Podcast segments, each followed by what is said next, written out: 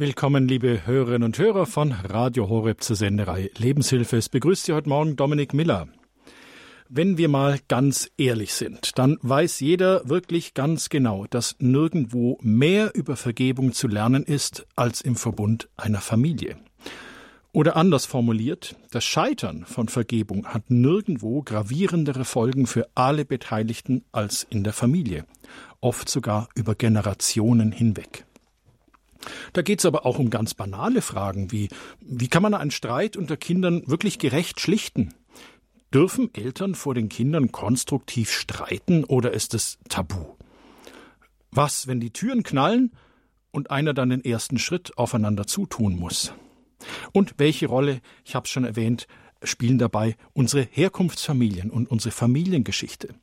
Das Feld Vergebung in der Familie, das ist echt weit und beschränkt sich nicht auf diese Generation. Und Grund genug für uns von der Lebenshilfe versierte Hilfe ans Mikrofon zu holen, denn unser Thema heute lautet Vergebung lernen in der Familie. Unser Studiogast ist verheiratet und Mutter von fünf Kindern. Sie schreibt gern und spricht über das große Glück in den kleinen Dingen des Alltags einer Familie. Und wenn sie noch Zeit findet, dann ist sie katholische Diplomtheologin und Pastoralreferentin. Herzlich willkommen in der Lebenshilfe, Sandra Geisler. Schön, dass Sie sich heute die Zeit für uns nehmen. Ich grüße Sie. Ja, schönen guten Morgen und schön, dass ich bei Ihnen sein darf. Frau Geisler, jetzt sollte man meinen, mit einem Beruf und fünf Kindern ist Frau voll ausgelastet. Aber Sie betreiben zusätzlich im Internet einen Blog, der nennt sich Die Sieben Geißlein, und Sie schreiben auch noch Bücher. Und eins trägt den schönen Titel Dieses kleine Stück Himmel mit allen Sinnen Familie leben. Also ich denke mir so, Ihnen scheint im Gegensatz zu vielen anderen Familie nicht Kraft zu kosten, sondern Kraft zu schenken. Über dieses Geheimnis werden wir noch reden in der Sendung.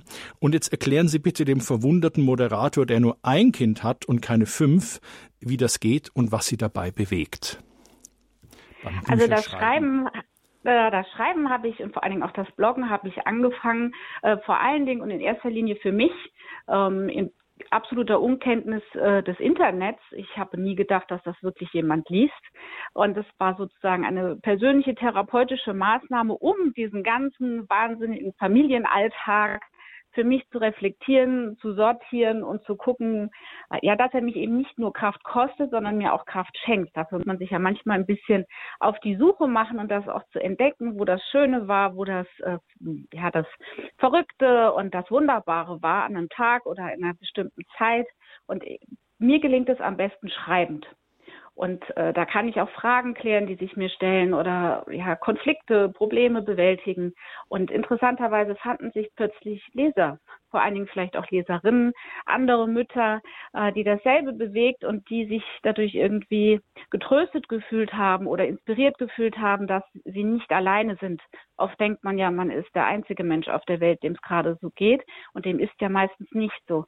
Und das ist äh, unglaublich wichtig, wenn man dann merkt, da sitzt noch eine und der geht's ganz ähnlich und ich bin gar nicht verkehrt und meine Familie ist nicht verkehrt, sondern das ist halt einfach der normale Wahnsinn.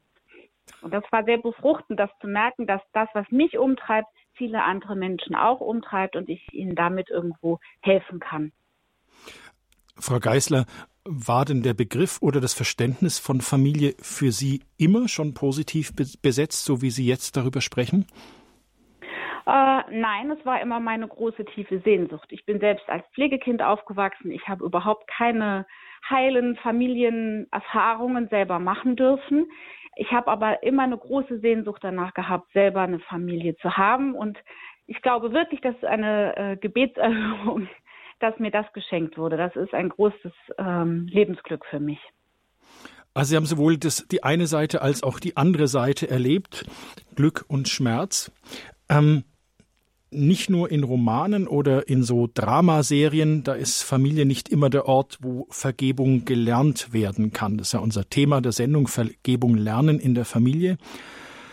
Vielmehr kann Familie auch ein Ort sein, wo Dinge unter den Tisch gekehrt werden, wo es Familiengeheimnisse gibt oder schlimmstenfalls, wo es auch Gewalt gibt. Also die Rede ist von so Familien- und Generationenbelastungen.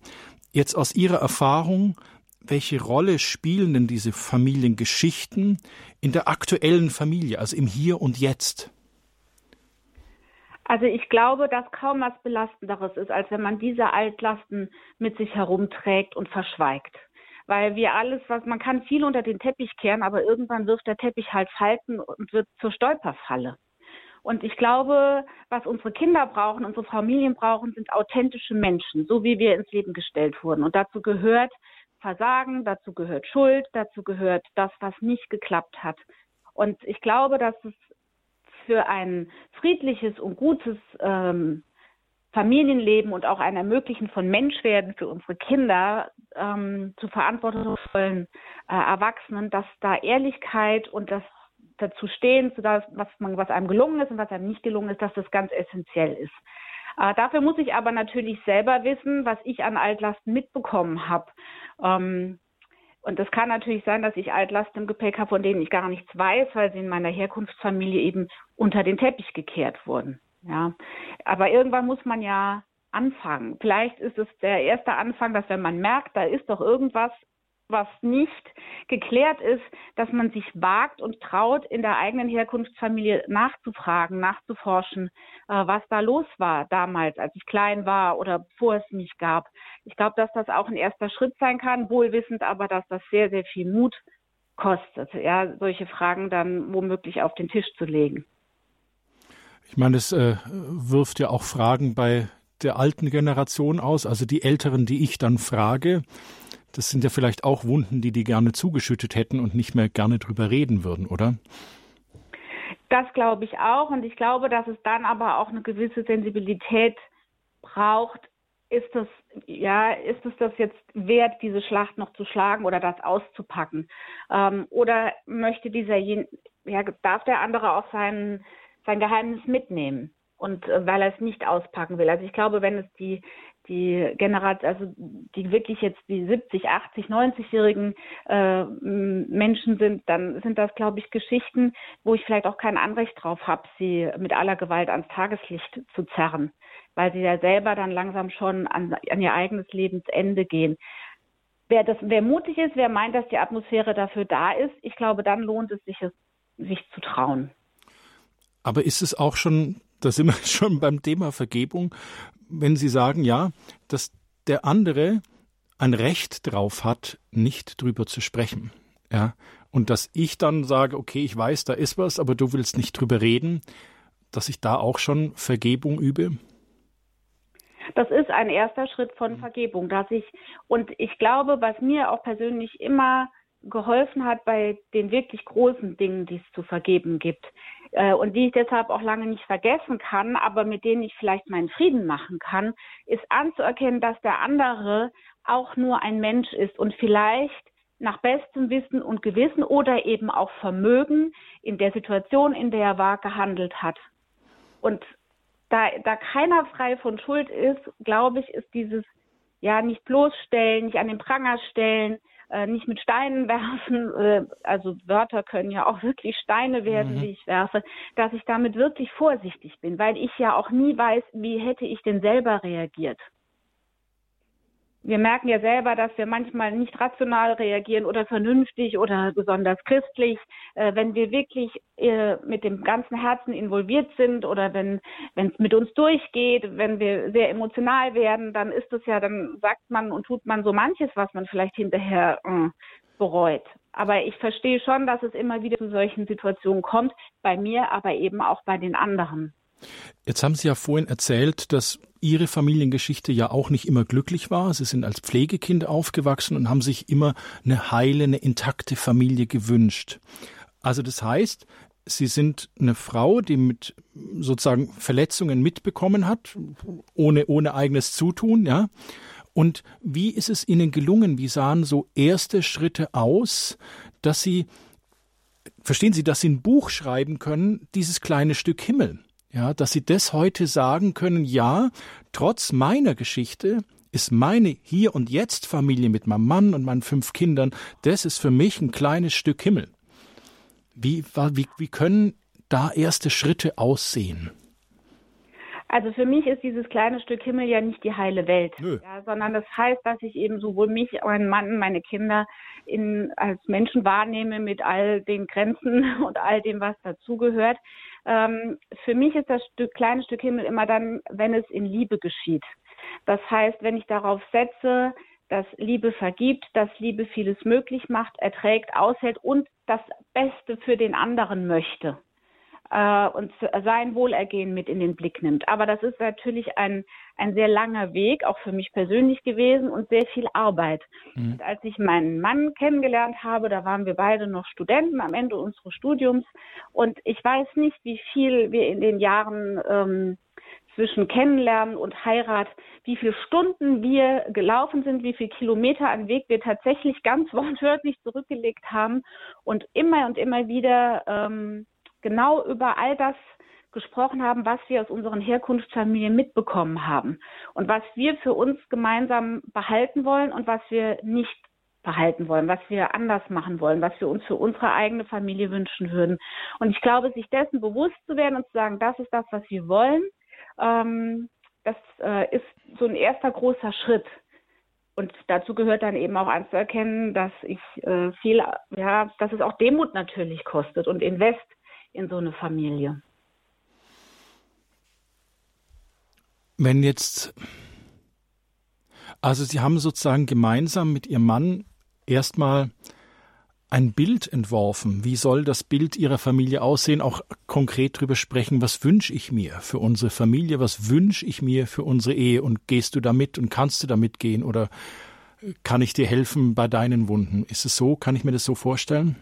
Genau so, aber auch zu reflektieren, was also auch mein Mann hatte, der hat äh, dann in dieser Zeit auch sehr plötzlich seine Mutter verloren, äh, war dann auch erst Anfang 20.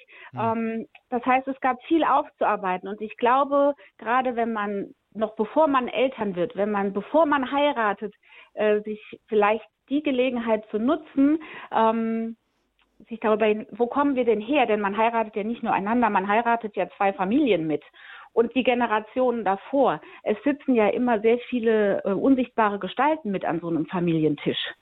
Und das äußert sich nicht nur in liebenswerten Macken, wie der eine sein Brot schmiert, wie Onkel Gustav schon immer getan hat, äh, sondern eben auch mit, mit ganz äh, handfesten Charaktereigenschaften oder mit Dingen, die in der Herkunftsfamilie gang und gäbe waren, wo man selber den, den Kopf über den, äh, die, die Hände über dem Kopf zusammenschlagen würde.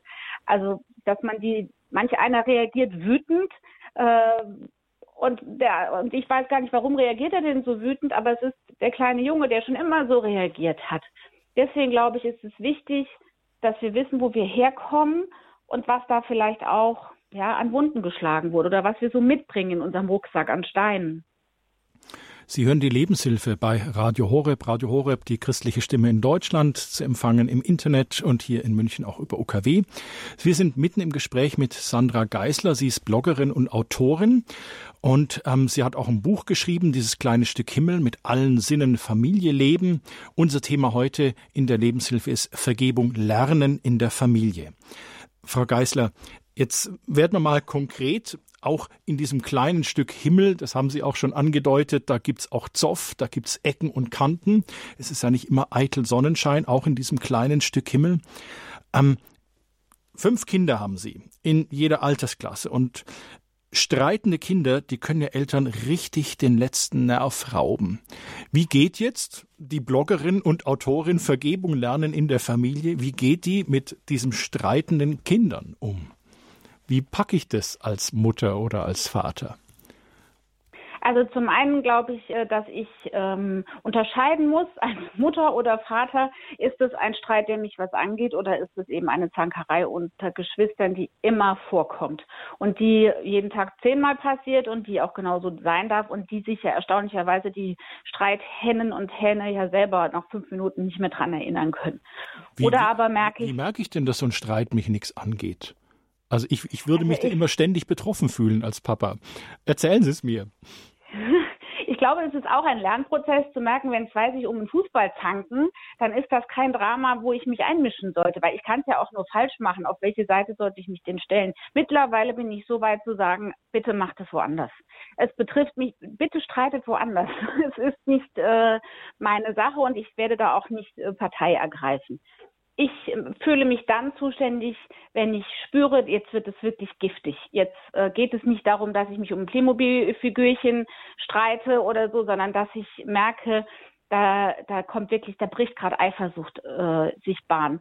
Da möchte gerade einer den anderen wirklich verletzen mit Worten. Ähm, dann muss ich schon dazwischen gehen und sagen, so wollen wir hier miteinander nicht umgehen. Denn wir sind eine Familie und ähm, das ist nicht die Art und Weise, wie wir einander behandeln. Ähm, was ich immer und immer wieder für mich selber, auch für meine Kinder, auch für meinen Mann äh, als Lösung, als allerersten Lösungsweg äh, immer nenne, ist raus. Wenn solche Konflikte entstehen, wo wirklich dicke Luft ist, dann ähm, muss ich raus, wenn ich, wenn mir, wenn mir die Nerven durchgehen. Äh, aber ich empfehle es auch meinen Kindern, erstmal auf Abstand zu gehen und ähm, durchzuatmen. Und wie geht's dann wie geht's dann weiter? Na, wenn die Gemüter abgekühlt sind, wenn es nur ein Zank war, ist das sowieso vergessen. Dann erinnern die sich schon gar nicht mehr, wenn sie wieder zueinander sind. Äh, wenn es wirklich Streit ist, dann kann man versuchen, ähm, den Konflikt ja auch wirklich im Gespräch zu klären. Das geht aber nicht, wenn alle auf 180 sind. Ich glaube immer, äh, auch für mich selber merke ich das, dass so eine Abkühlungsphase, einen Schritt zurücktreten und ähm, ja, diesen Affekt rausnehmen, dass das äh, der erste richtige Schritt ist. Ja. Auch um für mich selber dann zu merken, wo ist, wo ist mein Anteil da dran, ja, oder stimmt, hat er vielleicht doch recht gehabt oder mich selber, also ich finde auch, wenn jemand, ähm, ja, auch Kinder mal richtig ausrasten, mal richtig in Zorn geraten, dann ist es auch nur fair, ihnen die Chance zu geben, äh, sich wieder selber auch ein bisschen zu beruhigen und ausdampfen zu dürfen, bevor sich jemand so in die Ecke gedrängt fühlt, dass er nur noch wild um sich schlägt. Jetzt sind ja Kinder eigene Persönlichkeiten, eigene Charaktere mit den Eigenschaften, die ihre Eltern ihnen mitgegeben haben. Also in so einer Familie, da gibt es ganz viele Empfindlichkeiten, ja nicht nur die der Kinder, sondern auch die von ihnen oder ihrem Mann.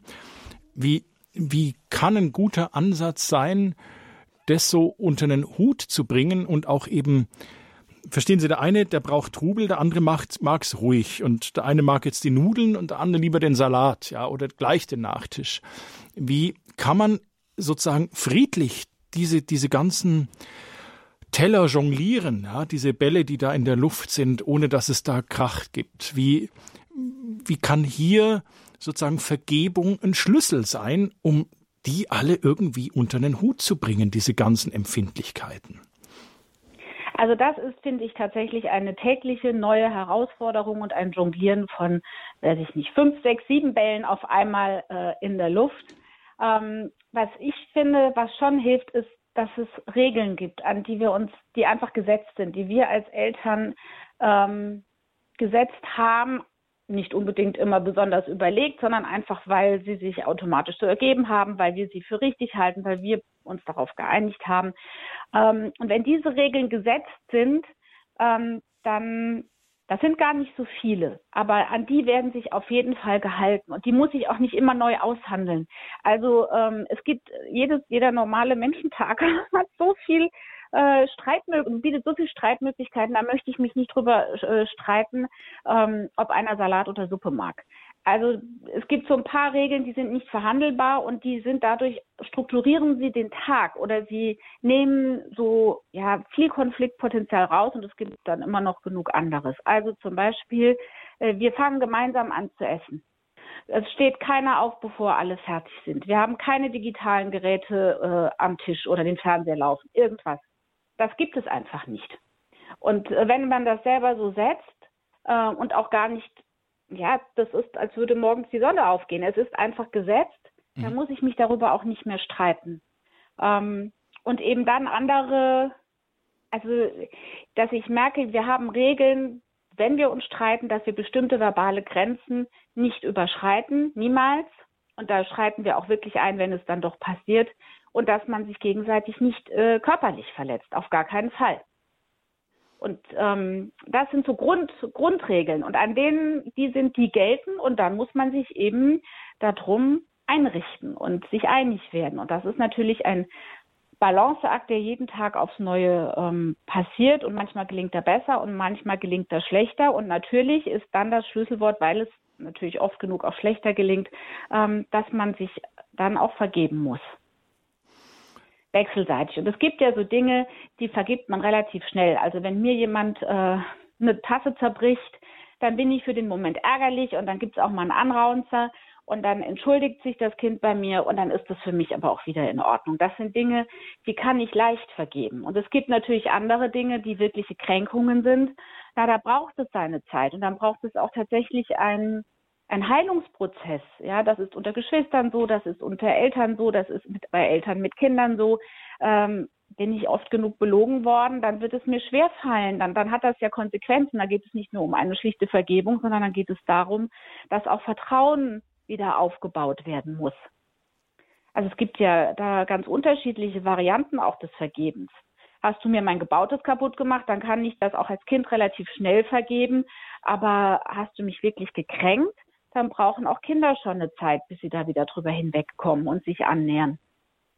Und ich glaube, dann ist es wichtig für den, für alle Parteien, dass sie auch ihren Standpunkt klar machen dürfen oder sagen können dürfen, warum es überhaupt so weit gekommen ist. Frau Geisler, jetzt, Sie sind ja kein unbeschriebenes Blatt. Sie haben ja auch Ihre Herkunftsfamilie. Wie, wie gelingt es einem Christen und Menschen sozusagen in so einer Konfliktsituation einfach mal neben sich zu treten und dann eben gerecht zu sein als Mutter äh, oder zu sagen, ähm, ihr geht jetzt raus und oder obwohl sie selber angetriggert sind, obwohl sie selbst wütend sind, obwohl sie obwohl der Streit, den ihre Kinder gerade haben, auch bei ihnen irgendwie Verletzungen, alte Verletzungen hervorruft. Wie, wie kann es sozusagen bei ihnen selber gelingen, dass sie nicht ständig von Verletzungen die Kinder sich zufügen, wo sie ja Zeuge sind, sie stehen ja daneben, sie erleben es ja jeden Tag mit, dass sie nicht ständig aufs Neue angetriggert werden. Was müssen Sie da vergeben? Ähm, also zum einen muss ich mir tatsächlich immer wieder selber bewusst machen, ähm, geht es da gerade, ist das, äh, geht es da gerade um mich? Geht es mir um meine Kinder oder geht es da gerade um mich? Die zwei streiten, aber ähm, aber das triggert was an bei Ihnen. Ja. Genau, fühle ich mich jetzt gerade angegriffen und wenn ich das merke, äh, dann ist das vielleicht schon zu spät und ich habe mich schon eingemischt und mhm. gebrüllt. Ähm, wenn ich es rechtzeitig merke, dann ist ja allein das Merken schon der innere Schritt zurück. Zu merken, oh Moment, da geht es eigentlich gerade um mich. Und ähm, auch da, ich, ich empfehle wirklich und in allen Lebenslagen äh, einen, einen Notausgang. Ich habe es sogar auch in meinem Buch so genannt, man braucht in allen Fällen immer einen kleinen Notausgang und sei es die Toilette. Sich fünf Minuten zurückzunehmen und durchzuatmen, das hilft schon, um zu gucken, wo, wo bin ich hier gerade was ist mein Problem und was ist, was geht mich was an, was ist das Problem der Kinder. Oft genug gelingt es natürlich nicht. Und dann reagiere ich, wie viele oder die meisten Eltern, natürlich auch ungerecht oder unfair, aufbrausend. Und ähm, naja, dann muss ich um Vergebung bitten. Auch als Mama? auch als Mama. Und ich glaube, es vergeht kaum ein Tag, wo ich als Mama nicht auch um Vergebung bitte und sage, es tut mir leid. Ich, ein ganz banaler Klassiker, ohne große, äh, ich glaube, in fast jeder Familie zu Hause ist der Zank um die Hausaufgaben. Ich habe als äh, Kind äh, sehr unter den Hausaufgaben gelitten, weil ich eine sehr strenge Überwacherin bei den Hausaufgaben hatte und ich habe da auch gern mal eine eingesteckt, mhm. wenn ich nicht so funktioniert habe und nicht so schnell funktioniert habe, wie sie das wollte. Ähm, wenn ich mit meinen Kindern Hausaufgaben mache, dann passiert es mir wirklich, das ist was, das, das triggert mich sehr. Mhm. Und oft genug gelingt es mir nicht, die Reißleine zu ziehen. Und mir reißt der Geduldsfaden. Warum das nicht schneller geht, das muss man doch einsehen. Das bisschen kleines Einmal-Eins, warum ist das so? Und da kann ich wirklich sehr äh, ungerecht werden und sehr aufbrausend. Das ist etwas, da muss ich mich regelmäßig dafür entschuldigen. Lustigerweise wissen meine Kinder das mittlerweile und sie verstehen es auch. Ich habe es auch irgendwann in aller Ruhe außerhalb der Situation auch mal erklärt und sie wissen darum und deswegen sind sie tatsächlich sehr nachsichtig mit mir. Wenn sie merken, oh, die Mama, die verliert hier gerade die Geduld. Sie hören die Lebenshilfe bei Radio Horeb. Unser Thema, das ist heute Vergebung lernen in der Familie. Unsere Gesprächspartnerin ist Sandra Geisler. Sie ist Bloggerin und Autorin. Sie hat ein Buch geschrieben, dieses kleine Stück Himmel mit allen Sinnen Familie leben. Und sie hat auch im Internet einen Blog, wo sie sich austauscht.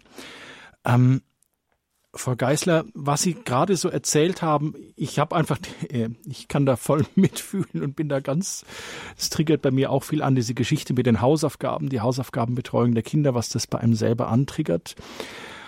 Aber alles, was Sie jetzt so auch aus Ihrem Familienalltag so beschrieben haben, Frau Geisler, das hört sich an, als ob Vergebung lernen echten Kampf ist. Mit mir selber und mit meinem Mann und mit meinen Kindern und dass das das hört sich nach ganz schön viel Ringen und Kämpfen an, Frau Geisler. Also ich würde es nicht als Kampf bezeichnen, aber durchaus als Herausforderung. Es ist jeden Tag aufs Neue eine Herausforderung. Aber ich glaube, dass das ja sogar, das ist ja auch außerhalb der Familie so. Ähm, wenn Menschen unter Menschen leben, das ist nun mal so. Also wenn ich nicht streiten wollen würde oder nicht in Konflikte geraten wollen würde, dann müsste ich wirklich als ihre mit in den Wald ziehen. Denn äh, steigen Sie ins Auto und fahren Sie in den Nachbarort. Da werden Sie drei Situationen unterwegs erleben, wo Sie in Rage geraten oder die dazu angetan werden, Sie zumindest ärgerlich zu machen, weil der vor Ihnen einfach nicht Auto fahren kann. Das sieht man doch. Oder weil der Ihnen die Vorfahrt genommen hat oder weil die Kassiererin an der Kasse sich blöd verhält. Es gibt so viele Möglichkeiten und es ist, das ist glaube ich, eines der größten Übungsfelder, die uns von Geburt bis zum Sterbebett begleiten, ist, ähm, kon gut Konflikte auszuhalten und ähm, immer und immer wieder vergeben zu lernen. In kleinen, aber dann eben auch in den ganz großen ähm, Fragen des Lebens. Mhm. Von daher ist Familie ja ideal, um es wirklich zu üben. Ja, dann wird man gestellt. Wie ist denn das? Bestehen Sie immer auf Versöhnung oder gibt es auch Sachen, die man erstmal richtig stehen lassen muss, die eine Weile brauchen? Ähm, ja, das ist eine gute Frage. Ich glaube, also wenn es jetzt wirklich um einen akuten, lauten Streit geht, dann bestehe ich schon auf ähm, Austausch und Versöhnung. Auf der anderen Seite merke ich natürlich, Vergebung und Versöhnung, äh, je älter Kinder auch werden und je erwachsener sie werden, die lassen sich ja auch nicht äh, erzwingen. Also ähm, auch, man merkt ja sehr wohl, ist eine Entschuldigung einfach jetzt, äh, Entschuldigung, äh, dahingesagt oder ist es, kommt es von Herzen und ist wirklich so gemeint? Und je älter Kinder werden äh, und desto mehr sie sich auch einander, ja, noch, da geht es nicht mehr um Legosteine, sondern um ja, um wie man miteinander umgeht, ob man den anderen gerade leiden kann, ob der andere vielleicht gerade in einer Lebensphase ist, wo man selber überhaupt nichts damit anfangen kann. Ähm, na, dann kann ich das ja gar nicht erzwingen, Versöhnung und, und Vergebung. Das muss irgendwann aus dem, aus dem Herzen kommen. Und manches braucht ja auch äh, Zeit. Und manche Dinge, das merke ich bei mir selber, die muss man nicht nur einmal vergeben, die muss man vielleicht zehnmal vergeben. Ich habe Lebensthemen, äh, die würde ich so gerne zu einem friedlichen Abschluss bringen. Da möchte ich so gerne vergeben und merke, dass sie trotzdem immer wieder hochkommen. Und ich kann mein Herz ja zur Vergebung nicht zwingen, aber ich kann mich vielleicht immer und immer wieder dazu entschließen. Und das ist es, glaube ich, auch, was ich meinen Kindern äh, mitgeben möchte. Man muss ich kann ja auch nur selber darauf hoffen, dass sie mir irgendwann die Dinge, die ich vielleicht ihnen angetan habe, von denen ich heute noch gar nicht weiß, dass ich sie getan habe, weil sie vielleicht auch unbewusst geschehen sind, dass sie dann auch irgendwann ja gnädig und und ähm, nachsichtig mit ihrer Mutter sind. Vergebung lernen in der Familie, das ist unser Thema heute in der Lebenshilfe. Und Sie wissen es, liebe Hörerinnen und Hörer, Sie können sich einbringen bei uns in der Sendung. Sie kommen ja sicher auch aus einer Familie und Sie leben vielleicht aktuell gerade in so einer großen Familie mit vielleicht nicht unbedingt sieben Geißlein, aber vielleicht sind es vier oder drei oder eins. Ist denn für Sie Ihre Familie immer der Ort, wo Liebe zu Hause ist? Wie ist es bei Ihnen? Wie gehen Sie mit Streit, mit Konflikten um? Fällt es Ihnen leicht zu vergeben? Haben Sie Vergebung in der Familie gelernt oder auch erfahren? Und wie ist es zugegangen? Was hat es mit Ihnen gemacht? Das würde uns interessieren, liebe Hörerinnen und Hörer. Haben Sie einfach Mut, rufen Sie bei uns in der Sendung an. Mein Kollege Michael Gallinger wird Ihren Anruf entgegennehmen und dann werden Sie wahrscheinlich nach einer kurzen Wartezeit bei uns in die Sendung reingeschaltet. Das Hörertelefon, das steht jetzt wirklich zu Ihrer Verfügung und wartet auf Ihren Anruf. Sie erreichen uns unter 089 517 008 008. Nochmal, die Lebenshilfe, unser Thema heute Vergebung lernen in der Familie. 089 517 008 008. Wie ist es bei Ihnen? Haben Sie Vergebung in der Familie gelernt? Wie ist es bei Ihnen zugegangen? Welche Erfahrungen haben Sie gemacht? Was möchten Sie gerne mit uns teilen? Und jetzt hören wir noch etwas Musik.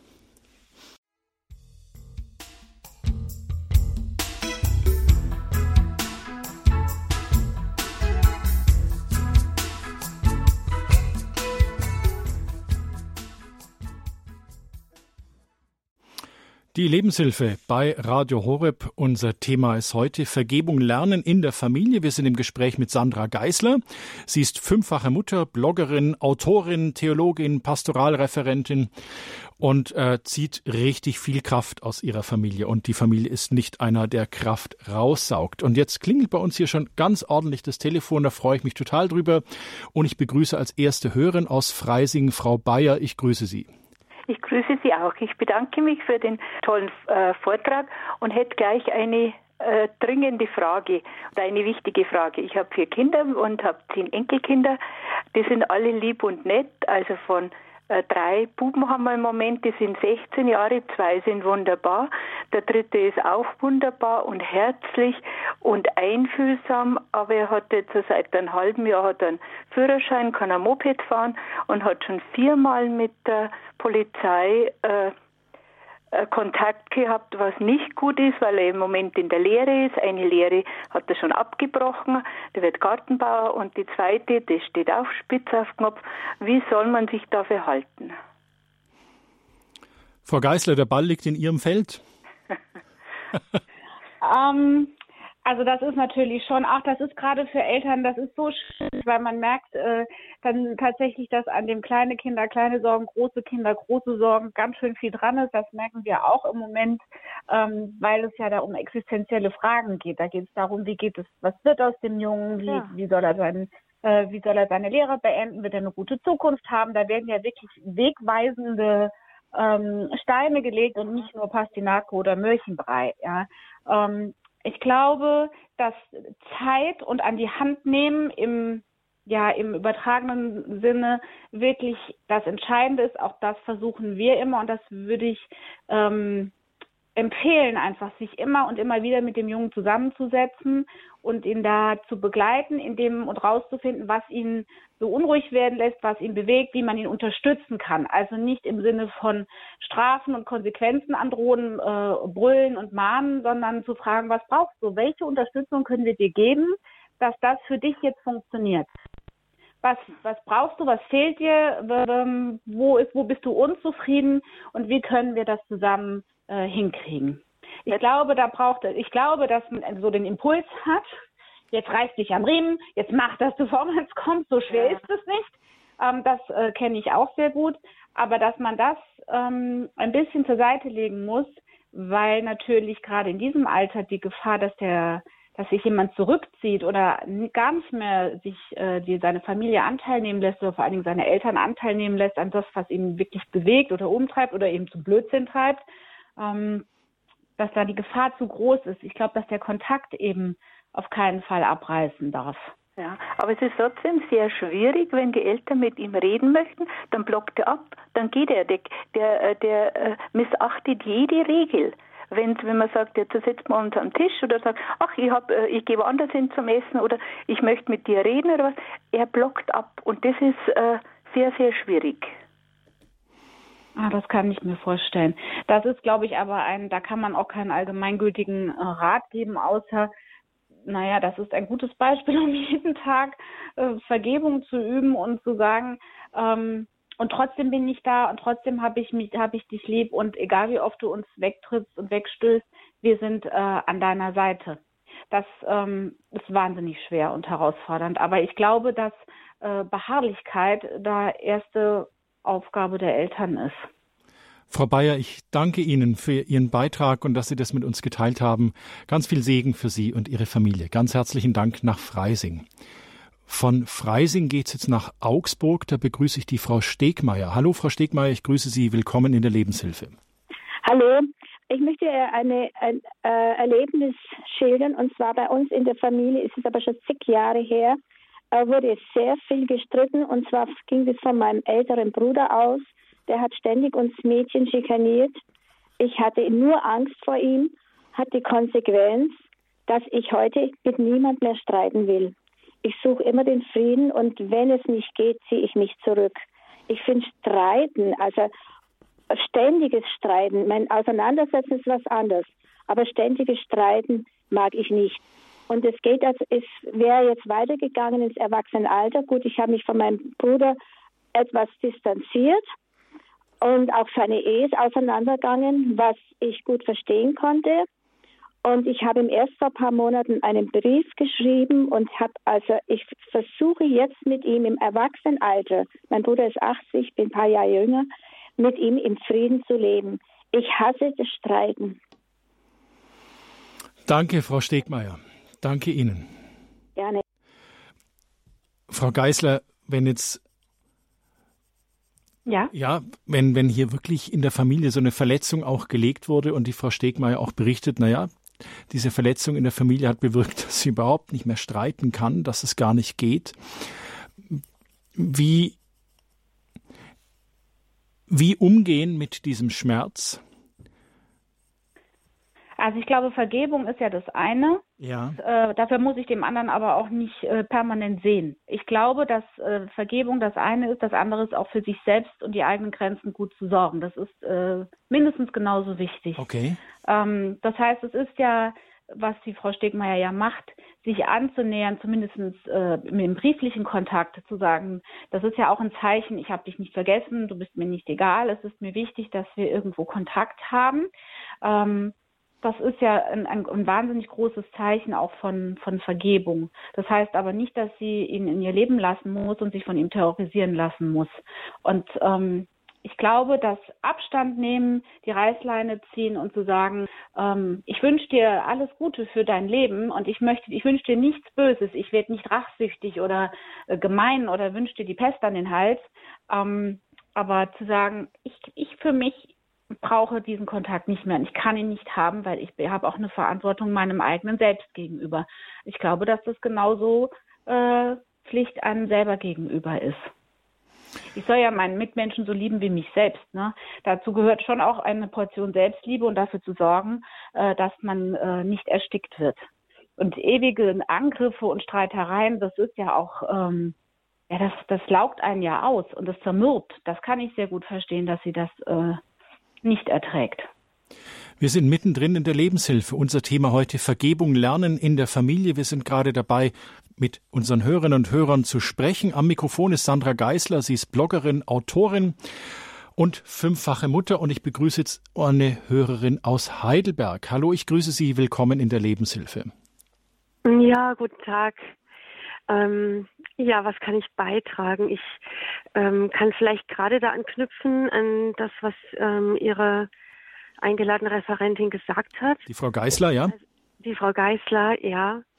Ähm, also das äh, Vergebung ist etwas, was in mir stattfindet und was ich unabhängig von demjenigen tun kann, dem ich vergebe, aber wieder miteinander ähm, ja zusammen Kontakt haben, was äh, das Leben teilen. Davon ist auch abhängig, dass die Verhaltensweisen, die ungut sind, abgelegt werden, zumindest abgelegt werden wollen und man gemeinsam da einen Weg gehen kann. Dann kann auch Versöhnung stattfinden und dann kann auch in Anführungszeichen ähm, wieder alles neu werden. Wenn aber von der anderen Seite die Verhaltensweisen, die zu Verletzungen führen, die ungut sind, nicht abgelegt werden wollen oder vielleicht auch in einem hohen Alter schon es ganz schwer ist, jetzt Verhaltensweisen nochmal ganz neu äh, aufzunehmen, wenn man schon ähm, ja da drin ganz festgefahren ist, dann bleibt manchmal nichts anderes, als auch im ausreichenden Abstand zu verbleiben, um in der Liebe bleiben zu können innerlich. Also manchmal braucht es die Entfernung, den Abstand und der kann auch relativ weit sein müssen damit ich innerlich ähm, dem anderen gegenüber in Frieden und der Ruhe und auch in dem, im Verzeihen bleiben kann. Sonst kriege ich immer eine neue Verletzung ab. Ich also danke Ihnen für also den Beitrag. Also das fand ich ein gutes Wort, was Sie da sagten. Ähm, Abstand nehmen, um in der Liebe bleiben zu können. Da danke ich der Hörerin aus Heidelberg für den Impuls. Und jetzt. Also besser hätte ich es nicht sagen können, das möchte ich sagen. Das war, das habe ich jetzt selber sehr gerne gehört. Sie hat es äh, in ganz tolle Worte gefasst und genau ja. dem würde ich mich absolut anschließen. Klasse. Also vielen Dank dafür an die Hörerin aus Heidelberg. Und wir bleiben in Süddeutschland und gehen wieder nach München, da wo unser Studio hier in München ist, zur Frau Klier. Ich grüße Sie. Willkommen in der Lebenshilfe. Einen wunderschönen äh, guten Morgen, grüß Gott. Ähm, ich wollte mich jetzt einfach nur mal zurücklehnen und zuhören, aber jetzt habe ich doch was gehört und dachte mir, vielleicht kann ich was dazu beitragen. Das war gerade eben eine Großmutter, die über die ähm, über einen der Enkel irgendwie, glaube ich, gesprochen hatte. Ja, richtig. Ähm, genau. Jetzt sind drei Sachen, hoffentlich merke ich mir, was ich sagen will kurz. Und zwar einmal, ich weiß jetzt natürlich nicht, ob das jetzt der älteste ähm, Enkel ist oder der jüngste. Es kommt natürlich darauf an, wenn der, es ist natürlich bei jeder Familie anders da. Der Erstgeborene ist entweder dann sehr aufgenommen und und ähm, wird, wird mit viel Liebe aufgenommen und bekommt vieles und ist großzügig und und muss nicht um die Aufmerksamkeit buhlen. Kann natürlich auch sein, dass er sich vieles ähm, sozusagen erkämpfen muss oder um die Aufmerksamkeit kämpfen muss oder halt dann wie gesagt ein Sandwich-Kind ist, also der mittlere Bruder oder der Jüngste, der vielleicht dann die ganzen Verbote, die der erste hatte, gar nicht mehr gelten, weil er halt einfach in einer anderen Zeit geboren wurde, wo er wegen lockerer ist, wo man einfach wegen, wie soll ich sagen, großzügiger ist. Also es sind so Sachen, man weiß nicht, dieses für mich ist das so ein Aufbegehren, da muss ja irgendwas dahinter stecken. Wenn der sowas macht, macht, muss irgendwas dahinter stecken, dass man vielleicht entweder einen Schrei nach Liebe oder einen Schrei nach Aufmerksamkeit oder eine Ungerechtigkeit, die in ihm hochkommt. Und deswegen finde ich, hat mir meine sehr frohe Partnerin mal gesagt, vielleicht sollten die Eltern bzw. die Großmutter sollte vielleicht zum Heiligen Geist beten und oder auch zur Mutter Gottes oder zu Jesus Christus oder zum lieben Gott, dass sie die richtigen Worte findet. Wenn man so mit Vernunft rangeht oder mit denen sie zusammen, die Sätze zurechtlegt, kann man vielleicht nicht den Jungen in dem Moment abholen, da wo er ist. Ich denke, man müsste vorher beten, um die richtigen Worte zu finden und dass er sozusagen der Heilige Geist für einen spricht. Und da habe ich mal im September war es ungefähr, glaube ich, ich weiß nicht, was es genau für eine ähm, ähm, ähm, ähm Sendung war bei euch, es war am Abend, da hat ein Herr gesprochen, ich glaube, der hat auch sogar eine, der, ähm, der hat sogar eine Frau, glaube ich, therapiert und die hatte so große Sorgen mit ihrem Sohn. Und es konnte, es hat nichts geholfen. Egal, wo es hingegangen sind, egal, was sie versucht haben, es hat nichts geholfen. Schulische Leistung in jeglicher Hinsicht war alles Katastrophe. Und dann meinte dieser Therapeut, gibt es denn irgendjemanden im Leben diesen Jungen, der ihm irgendwie viel bedeutet. Dann haben sie lange überlegt und meinte die Mutter, ja, die Großmutter in Italien. Und dann hat er gemeint, so, jetzt packen sie ihre Koffer und machen jetzt zwei, drei Wochen Familienurlaub. Und, ähm, und sie glauben es nicht, nach diesen zwei, drei Wochen Familienurlaub es ging nicht sofort in die bessere Richtung, aber es ging in die, also es ging nicht sofort alles weg an Problemen, aber der war so verändert, der hat was Klick gemacht, da hat er sich wahrscheinlich mit der Großmutter, die einfach eine andere Herangehensweise hat und vielleicht von dem Glauben getragen war, ich weiß nicht, was genau der Grund war, ich kann es nur so vorstellen, oder von Liebe zu diesem Kind, dass sie dann einfach geschafft hat, das ganze weg, die ganze Druck aus Deutschland, Schule und alles weg. Und er hat einfach mit dieser Oma wahrscheinlich viel Zeit verbracht. Und sie hat ihn sozusagen vielleicht liebevoll oder wachgerüttelt oder wie auch immer, jedenfalls ging es wieder sehr gut ähm, in eine andere Richtung. Der dann danke ich Ihnen, Frau Klier, und auch mal wieder ein Zeichen, dass die Radio Horeb Hörerfamilie richtig zusammenhält. Es ist nicht gleichgültig, was die Leute sagen, sondern die anderen hören zu und nehmen Anteil dran. Dankeschön, Frau Klier, dass Sie da so Anteil nehmen. Ähm, bei uns geht's weiter ich begrüße die Frau Kaiser aus Neu-Ulm. Hallo, Frau Kaiser, willkommen in der Lebenshilfe. Ich grüße Sie. Ja, grüß Gott zusammen. Ähm, ich äh, wollte mich bedanken äh, für die ersten Sätze, die für Frau Geisler gesagt hat, dass sie sich auf die Familie so ernst vorbereitet hat, mhm. dass sie mit ihrem Mann stundenlang äh, gesprochen hat. Wie äh, sind die Meinungen? Was wollen sie, was wollen wir meiden? Und dass sie eine Linie bei der Erziehung der Kinder ähm, äh, äh hatte, weil das ist so enorm wichtig, dass man schon bevor die Kinder in die Welt kommen, äh, dass man die ähm, äh, ja, dass man die Richtlinien setzt, dass man sich, äh, äh, äh dass man die, äh, ja, die gleiche äh, Erziehung fährt sozusagen, weil die Familie ist doch die kleinste Form von der Gesellschaft und die Kinder müssen in der Familie lernen, wie das Verzeihen geht, damit sie dann nachher an den Arbeitsplätzen unter äh, als erwachsene Menschen das auch ähm, äh, praktizieren. War Und das bei Ihnen auch so, Frau Kaiser? Haben Sie die Vergebung in der Familie nein, gelernt? Leider, leider nicht, leider nicht. Und ich wollte noch fragen, äh, weil da gehört auch dieser Streit oder Auseinandersetzung der Eltern. Äh, und ähm, äh, ja, das kommt schon vor, dass man vor den Kindern auch äh, vielleicht Meinungsaustausch hat, der das vielleicht nicht so friedlich verläuft. Ich weiß nicht, wie das bei der Frau Geisler war. Und dass die Kinder dann auch lernen, dass die Eltern sich nachher lieb haben, dass das einfach nicht irgendwie ins Uferlose ähm, ähm, ja, auseinandergehen oder Streik oder so führt, sondern ja, das wollte ich sagen. Herzlichen Dank, Frau Geisler. Danke, Frau Kaiser. Und die Frau Kaiser hat mir die nächste Frage vorweggenommen, Frau Geisler. Nämlich, wie ist denn das? Ich meine, zwischen Ihnen und Ihrem Mann ist ja auch nicht immer eitel Sonnenschein und vielleicht ist man sich auch nicht immer einig über das, was gerade in der Familie so abgeht. Wie ist es? Kann man sich mit seinem Ehepartner vor den Kindern streiten oder macht man es lieber hinter verschlossenen Türen?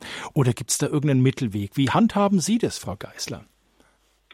Also es gibt Dinge, äh, über die normale Alltagsfragen, viele Dinge, naja, so Alltagsstreitthemen. Und da streiten wir uns auch vor den Kindern, da gerät man mal aneinander, da fällt auch mal ein, ja, ein Rüssel oder dann merkt man selber, man hat sich doof äh, verhalten. Aber wir streiten uns vor den Kindern, wir versöhnen uns aber auch vor den Kindern. Auch das halte ich für wichtig und ist ja das beste Beispiel. Es gibt allerdings auch Themen, naja, die eben keine Alltagsthemen sind, wo es um wirklich um, naja, um Beziehungsthemen gibt, die nur diese zwei Menschen was angehen, nämlich den, also mein Mann und mich, ja.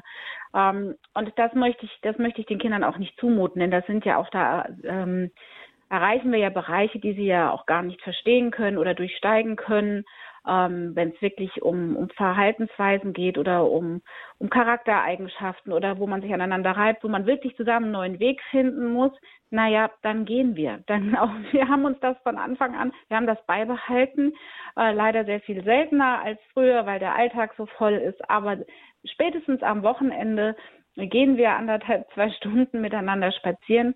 Und das ist der Raum, wo wir solche Sachen miteinander ausdiskutieren oder wo man halt auch mal wo es ans Eingemachte geht.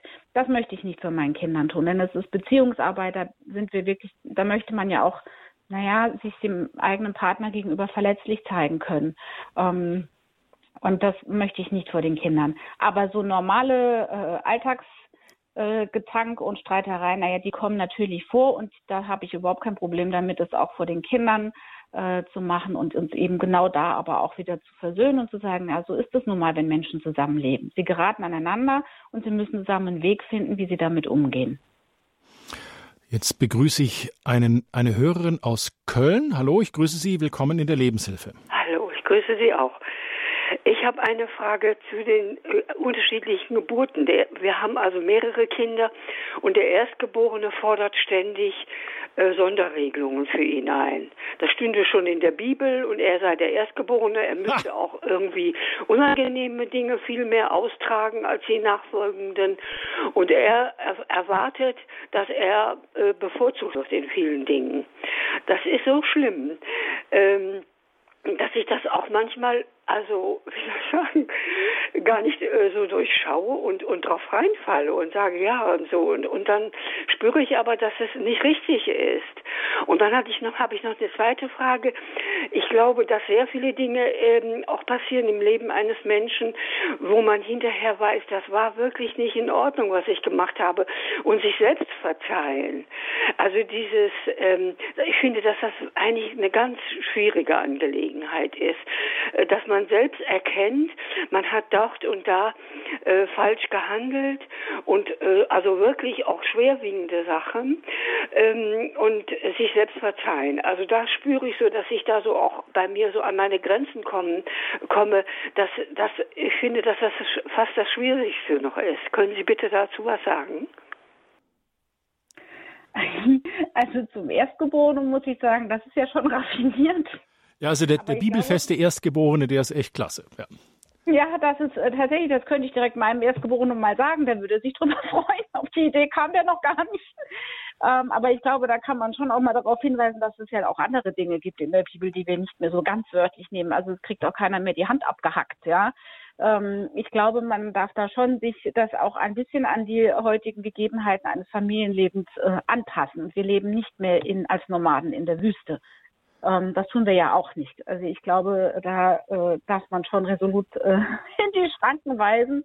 Ähm, natürlich hat ein Erstgeborener eine andere Situation als der Jüngste. Also ich merke es tatsächlich eher umgekehrt. Unser Erstgeborener muss sich sehr viel mehr anstrengen, Dinge erlaubt zu bekommen. Da sind wir eher vorsichtiger. Da sind wir, äh, weil wir es selber immer alles auch zum ersten Mal machen. Äh, bei vier und fünf, naja, dann machen wir es halt auch schon zum vierten und fünften Mal. Da sind wir sehr viel, naja, entspannter, würde ich mal sagen schon. Die müssen, da wurde schon der Weg sehr geebnet.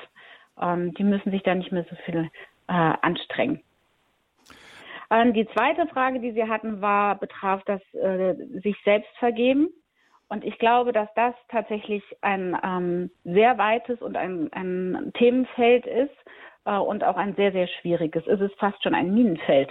Und ich äh, kenne das selber und ich, ähm, es gibt natürlich Menschen, die sich selbst nichts zu vergeben haben, weil sie sich selber ihre eigene Schuld nur sehr ungern eingestehen oder sie wegschieben oder zudecken oder immer den ja vielleicht einen Fehler gemacht haben, aber die Schuld, Schuld sind immer die anderen, am eigenen Leben, an der, am eigenen Schicksal, an den Dingen, die nicht gut gelaufen sind, an dem, was äh, gescheitert ist. Dann sind immer die anderen schuld oder die Umstände. Man ist immer Opfer. Davon gibt es ja auch nicht wenige Menschen, für die das der Lösungsweg ist. Und es gibt Menschen, da schätze ich jetzt die Hörerin mal in dem Spektrum, aber auch mich selber, ähm, die sehr hart mit sich selbst ins Gericht gehen und sehr wohl die Schuld immer auch bei sich suchen oder äh, wenn sie schuldig geworden sind, äh, vielleicht auch in einem nicht so banalen Bereich, das sehr lange oder vielleicht manchmal ein Leben lang mit sich rumtragen. Und ich glaube, die einzige Möglichkeit ist, wenn es einen wirklich beschäftigt und umtreibt und man immer noch Fragen hat, dass man sich Unterstützung und Hilfe sucht vom Außen, damit man die, das, die Situation, in der man damals war, reflektiert. Das Zweite, ich glaube wirklich, dass das wie für alle, auch Familientrauma und so, dass man manche Dinge sich selber immer und immer wieder vergeben muss und sagen muss, es ist passiert, es, es tut dir von Herzen leid und nun vergibt dir auch. Und ich glaube, dass das vielleicht man, bei manchen Dingen auch ein lebenslanger Prozess ist. Und das Dritte, das ist etwas, das kann ich auch vielleicht am Ende nur meinen Herrgott in die Hände meines Gottes geben und sagen, bitte vergib du mir. Also dann darauf zu hoffen, dass man Frieden findet. Vergebung lernen in der Familie, das ist unser Thema heute in der Lebenshilfe bei Radio Horeb. Empfangbar über DAB Plus in ganz Deutschland, im Auto, wenn Sie im Stau stehen oder am Mittleren Ring in München entlangfahren. Unser, unser Gast im Studio zugeschaltet ist uns Sandra Geisler. Sie ist Bloggerin, Autorin und fünffache Mutter. Und jetzt schalten wir zum Herrn Nagel nach Altneudorf bei Heidelberg. Herr Nagel hat eine ganze Weile gewartet. Hallo, ich grüße Sie, Herr Nagel. Willkommen in der Lebenshilfe. Ja, grüß Gott ähm, bei mir ist folgendes. Ich pflege meinen Vater und ich sehe, dass mein Vater die alten Verhaltensweisen immer noch drauf hat. Und ähm, da kommt schon starker Zorn in mir hoch. Und ähm, ich merke halt auch, dass ich die Erwartungshaltung habe, ja, jetzt, jetzt könntest du ja mal deine Fehler wieder gut machen das ist wahrscheinlich keine Vergebung. Gell? Und dann äh, sehe ich, dass ich die, diese ganzen negativen Verhaltensweisen, die ich an meinem Vater so ablehne, dass ich die jetzt selber auch schon drauf, drauf habe. Und das ärgert mich dann noch mehr. Und bei ihm sehe ich mich dann total im Spiegel. Und das ist dann eine ziemlich üble Sache. Wo kann man da anfangen? Herr Nagel, danke, danke für diese Frage. Willkommen im Club, ja. kann ich da auch als Betroffener nur sagen. Vielen Dank und ich gebe die Frage weiter an die Frau Geißler. Das ist eine sehr spannende Frage und wir erleben das tatsächlich in der Familie auch gerade. Ähm, und interessanterweise ist es ja so, dass, also so erleben wir es, dass Verhaltensweisen äh, zutage kommen, die tatsächlich eher, wo man denkt, naja, die würde man einem Trotzkind oder einem Kleinkind ähm, versuchen abzugewöhnen, weil es äh, ja sehr egozentrisch wieder ist und ist, irgendwie habe ich den Eindruck, je älter die Menschen werden, ähm, desto mehr werden sie bekommen sie auch wieder Verhaltensweisen eines Kindes und die äh, und sind überhaupt nicht mehr in der Lage, irgendwo sich in das Gegenüber, das pflegende Gegenüber in dem Fall auch hineinzuversetzen und äh, oder auch ein bisschen dankbar zu sein, dass man sich um sie kümmert oder das, sondern dass es sehr fordernd auch äh, ist und auch ungerecht zum Teil. Ähm, wir versuchen es, und es ist immer noch ein Versuchen, immer wieder einen Schritt zurückzutreten und uns klarzumachen, dass dieser Mensch am Ende seines Lebens angelangt ist und dass er nichts dafür kann, wie er sich so, dass er sich verhält, wie er sich verhält, weil ein ein Kleinstkind oder ein Kleinkind kann ja auch nichts dafür, dass es sich verhält, wie es sich verhält. Es muss lernen, dass das Leben und das Zusammenleben nach bestimmten äh, Regeln funktioniert. Es muss lernen, empathisch zu sein. Es muss ein Gespür dafür entwickeln und dass der, der Mensch am Ende seines Lebens dieses Gespür auch wieder verliert. Also bestimmt nicht alle, aber ich erlebe es genauso. Ähm, und aber dass sie sich bewusst werden, dass sie selber schon, naja, das, das ruft in einem Zorn und Ungeduld hervor, das ist ja aber auch äh, nur menschlich und ich glaube, das kann man sich schon ja, wenn man dem Moment, wo man sich bewusst macht, darf man sich das, glaube ich, auch vergeben und ähm, dann innerlich einen Schritt zurückzutreten und diese Wut oder dieses Empfinden der Ungerechtigkeit eben nicht an diesem alten Menschen äh, auszulassen. Aber das ist äh, oder dem das einfach wieder zurückzuknallen. Äh, aber das ist wirklich sehr herausfordernd und sehr anstrengend und schwierig. Also da wünsche ich Ihnen viel Kraft dabei, weil das äh, erleben wir selber. Ähm, das wühlt wahnsinnig viel auf weil der Sohn oder die Tochter eben nicht nur äh, Pflegender ist, sondern und äh, verantwortlich plötzlich für einen alten Menschen, sondern alle haben eine Doppelrolle. Man wird selber plötzlich Eltern der eigenen Eltern, ist aber immer noch das kleine Kind, das man früher war. Da kommen ja sehr seltsame Gemengelagen der, der eigenen Seele kommen da zutage. Das ist sehr schwierig. Danke nochmal, Herr Nagel, dass Sie diese echt komplexe und wirklich viele Leute von uns betreffende Frage mit uns geteilt haben. Dankeschön. Und die letzte Hörerin begrüße ich aus München, Frau Mandl. Hallo, willkommen in der Lebenshilfe. Ja, guten Morgen. Mein Name ist Hanni Mandl. Ich will mich mal bedanken für den tollen Vortrag und ich wollte noch was dazu sagen, weil ich habe noch acht Geschwister und selber habe ich zwei Kinder. Und ich habe mal zu meiner Mutti gesagt, also ich weiß gar nicht, wie hast du das alles geschafft? Die viele Arbeit, noch mit Stoffwindeln, in elf Jahren neun Kinder. Und ich bin mit meinen zwei schon am, an den Grenzen. Und dann hat sie gesagt, weißt du, die Arbeit war es überhaupt nicht, was mir die Kraft geraubt hat, sondern die vielen Geschwisterstreitigkeiten, die haben mir die Kraft geraubt hat sie gesagt. Und ähm, das war einfach auf engem Raum gelebt. Es war so. Und ich denke, was ich auch noch dazu beitragen wollte, ähm, dass man einfach diesen Perfektionismus oder dass man sich vergleicht mit anderen Familien. Ich denke, wenn man selber sein Bestes gibt und auch wirklich da immer den Herrn mit reinnimmt und betet um Kraft und um Weisheit, dann hat man schon viel gewonnen. Danke. Danke Ihnen, Frau Mantel. Frau Geißler, jetzt. Hm, ich komme nochmal zurück auf den Herrn Nagel. Da geht es um pflegende Angehörige. Man sieht, man denkt sich, jetzt könnte der Vater ja endlich mal sich ein bisschen bedanken oder sowas. Und irgendwann geht es ans Sterben. Familie geht ja auch über den Tod hinaus. Also wir haben ja eingangs auch oder jetzt auch viel in der Sendung über die Herkunftsfamilie gesprochen. Aber jetzt geht dann zum Beispiel der Vater, der sich nie bedankt hat, oder das Geschwister ist gestorben, das immer bevorzugt wurde, oder die Mutter, die immer an mir rumgenörgelt hat. Ähm, geht Vergebung oder sollte Vergebung auch über den Tod hinausgehen? Also, dass ich wirklich konkret auch sage, Papa, ich vergebe dir oder lieber Bruder, ich vergebe dir. Haben Sie da Erfahrungen damit gemacht? Können Sie da was mit uns teilen, Frau Geisler? Ja, also ich habe das auch, auch das habe ich schon erlebt und ich habe gemerkt, also zum einen war ich sehr überrascht, dass man ähm, also der erste Instinkt, wenn jemand stirbt, ist ja, dass äh, so ein, ach, also ein Glanz des Schweigens und des, des, Friedens darüber gelegt wird. Ähm, und so die ersten Wochen, da geht es darum, diesen Menschen zu betrauern. Aber ich war schon sehr überwältigt davon, dass dann auch richtig Zorn oder Wut oder Groll hochkommen kann, weil eben viele Dinge nicht mehr geklärt werden konnten. Und das wird ja den allermeisten so gehen, dass man eben nicht alles klärt oder aufarbeiten kann oder weil eben die die Möglichkeit die, der Kommunikation gar nicht gegeben war oder diese Sprachebene oder die Gesprächsebene nicht äh, gegeben war. Ähm, und ich glaube, dass wir ja, aber wenn wir an das, äh, das Leben in der Ewigkeit glauben, dass wir eben ja auch über den Tod hinaus verbunden sind und dann kann ich und muss ich und darf ich auch äh, über den Tod hinaus Vergebung üben. Und vielleicht ist es dann ein genauso langer Prozess, als wäre der Mensch noch auf Erden.